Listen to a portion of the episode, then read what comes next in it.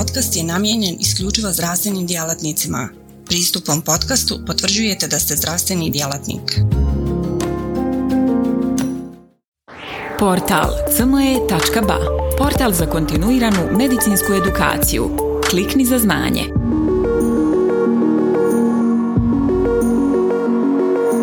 Poštovane koleginice i kolege, ja sam dr. Boris Prodanović, specijalista reumatologije Zavoda za fizikalnu medicinu i rehabilitaciju dr. Miroslav Zotović iz Banja Luke. Nešto ću vam danas detaljnije govoriti o dijagnostici i formiranju svijesti o eventualnom prisustvu osteoporoze kod pacijenata. Šta se dešava sa osteoporozom danas?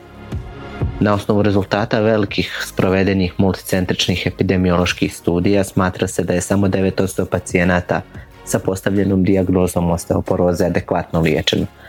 14% pacijenata sa dijagnozom osteoporoze ili bez terapije ili ne uzima redovno propisanu medikamentoznu terapiju, a čak 77% pacijenata koji imaju osteoporozu su neprepoznati da imaju osteoporozu. Zbog čega je to tako? Pa sigurno jednim dijelom zbog toga što je osteoporoza simptomatično oboljenje odnosno da se prvi simptomi javljaju uglavnom onda kada dođe do nastanka preloma kičmenog pršljena, kuka ili distalnog dijela podlaktice najčešće.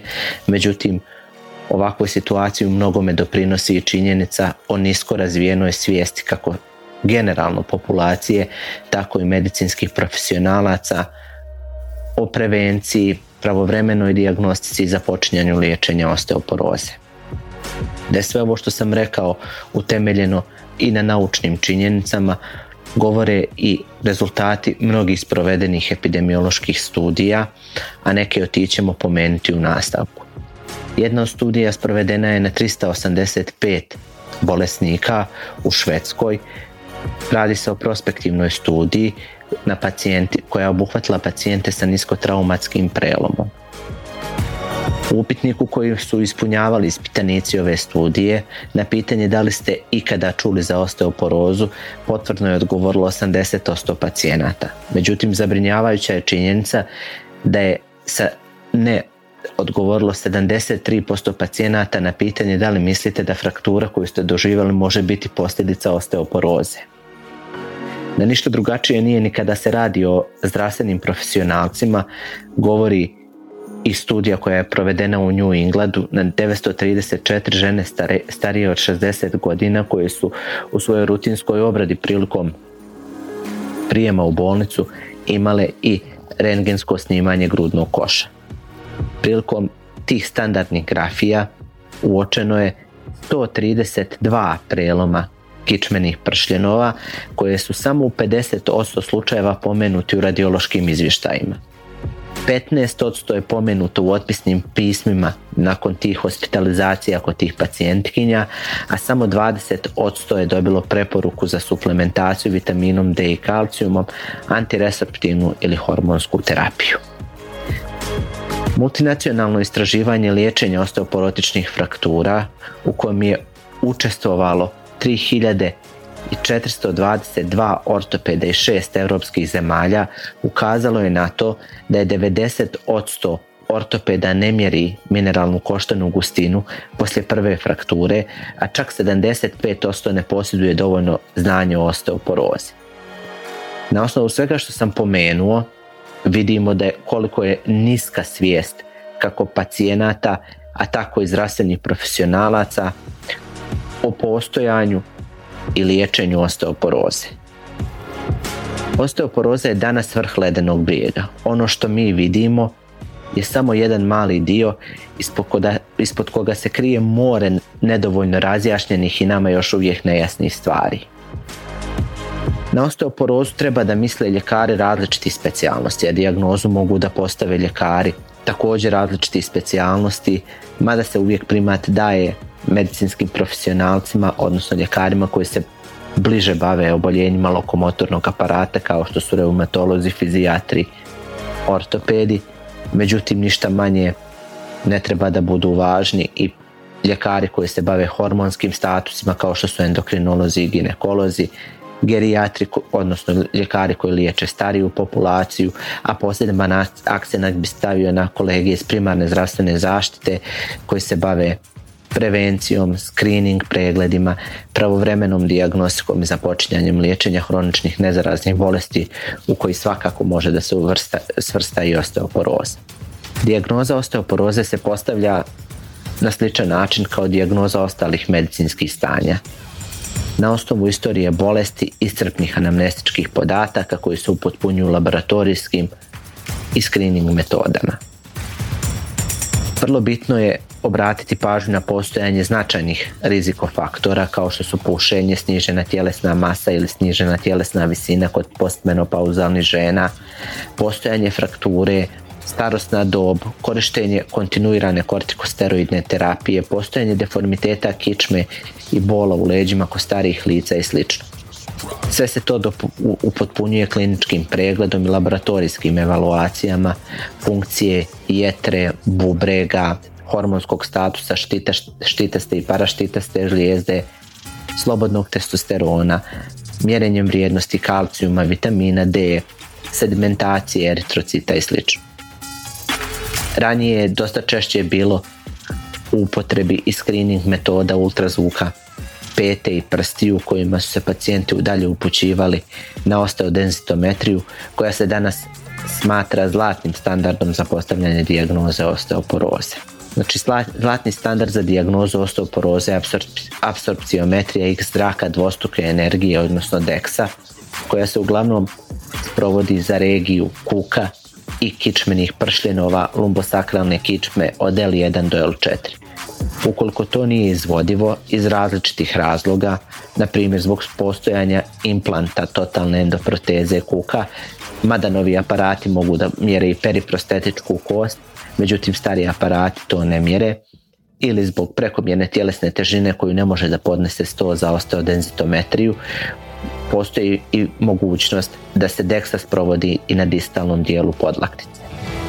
Mineralna koštana gustina koja se određuje prilikom deksa osteodezitometrije važan je prediktor rizika za nastanak frakture.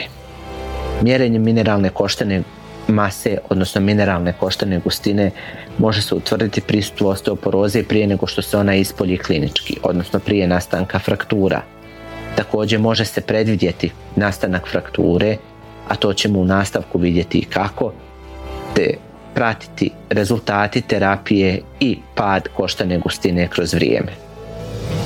Osnovni parametar koji se koristi u deksaosteomezintometriji je T-score, T-skor koji je definisan kao broj standardnih devijacija pacijentove mineralne koštane gustine koja je iznad ili ispod prosječne mineralne koštane gustine mlade odrasle osobe, odnosno odrasle osobe u piku koštane gustine od 30. do 35. godine uglavnom. Kao normalan nalaz uzima se T-skor koji je veći ili jednak od minus 1. Osteopenija predstavlja te skor koji je u rangu između minus 1 i minus 2,5 standardne devijacije. Osteoporoza je definisana vrijednostima te skora nižim od minus 2,5 devijacije, dok je teška osteoporoza podrazumijeva te skor koji je niži od minus 2,5 i ima prisustvo preloma na malu traumu, odnosno niskotraumatski prelom. Da mjerenjem mineralne koštane gustine može da se predvidi i procijeni rizik od preloma, govori vam i grafikon koji se nalazi na slajdu ispred vas, a gdje vidimo da za samo pad jedne standardne devijacije te skora se dvostruko povećava rizik za nastanak frakture. U novije vrijeme u upotrebi je Frax software, software za procjenu desetogodišnjeg rizika za nastanak preloma kuka ili kičmenog prštena. Frax se može naći na internetu, vrlo lako se koristi i može se koristiti u svakodnevnoj kliničkoj praksi za procjenu desetogodišnjeg rizika za nastanak preloma kuka ili prštena. To je algoritam kojim se procjenjuje desetogodišnji rizik, a razvijen modelom od strane Svjetske zdravstvene organizacije i Centra za metaboličke bolesti kostiju iz Sheffielda, Frakturni rizik se izračunava iz godina života, indeksa tjelesne mase i dihotomnih faktora rizika kao što su prethodni prelomi na malu traumu, podatak o prelomu kuka kod roditelja, trenutnih navika pušenja, bilo kada u životu korištenja kortikosteroidne terapije duže od 3 mjeseca, postojanje sistemskih bolesti kao što je na primjer reumatoidni artritis, kao i drugi sekundarni uzroci osteoporoze. Vrijednosti mineralne koštane gustine izmjerene na vratu femura se također mogu opcijeno ubaciti u kalkulator, čime se poboljšava predikcija, odnosno predviđanje frakturnog rizika upotrebom fraks indeksa. Za povećan rizik za nastanak frakture kuka uzima se vrijednost fraks indeksa koja je veća od 3%, dok se za e, veliku osteoporotičnu frakturu povećan rizik uzima ukoliko ono iznosi više od 20%.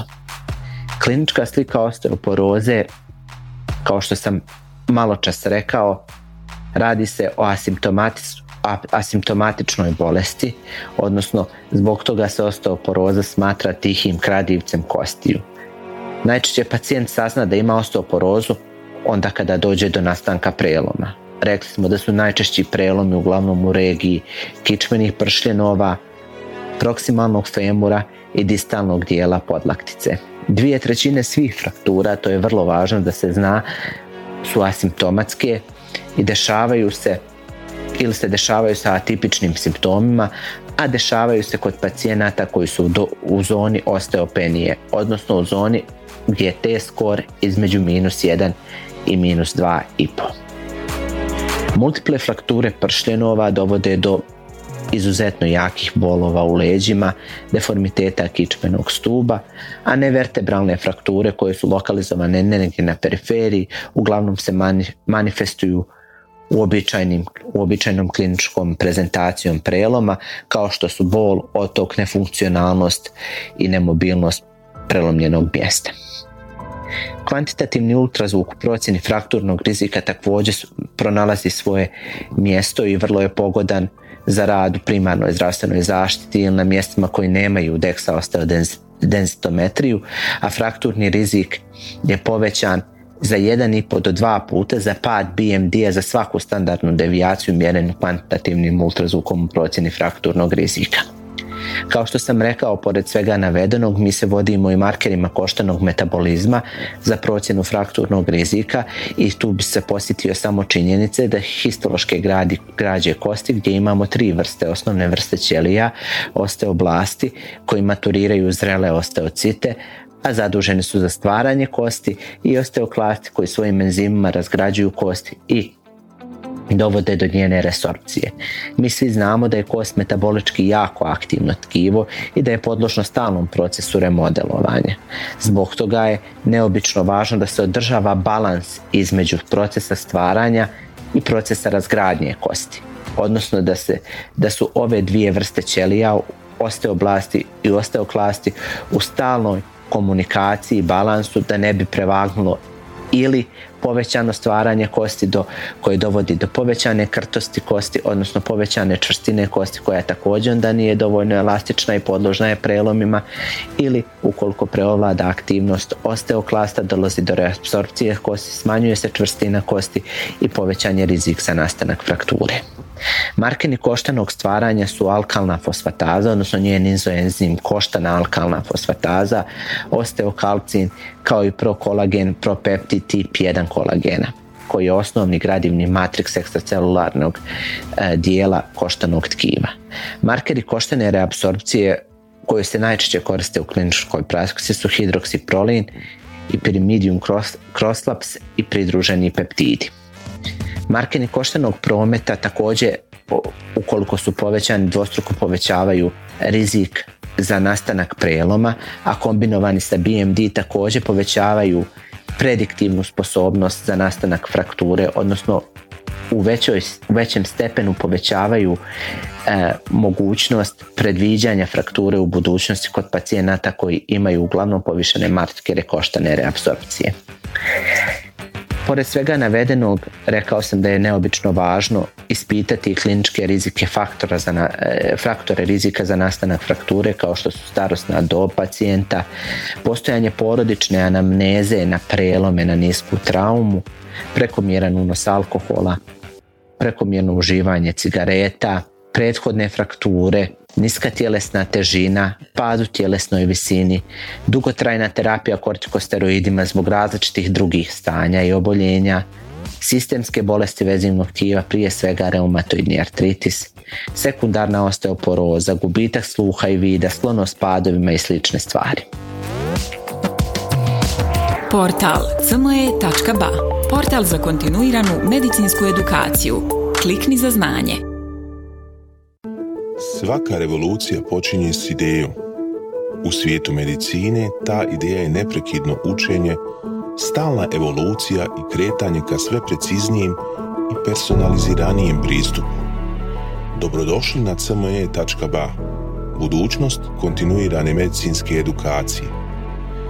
Na cme.ba vjerujemo da medicinski stručnjaci nisu samo praktikanti, već inovatori, pioniri, istraživači mogućnosti – Svako novo otkriće, svaka nova tehnika, svaki novi komad znanja je korak prema zdravijem i sretnijem svijetu.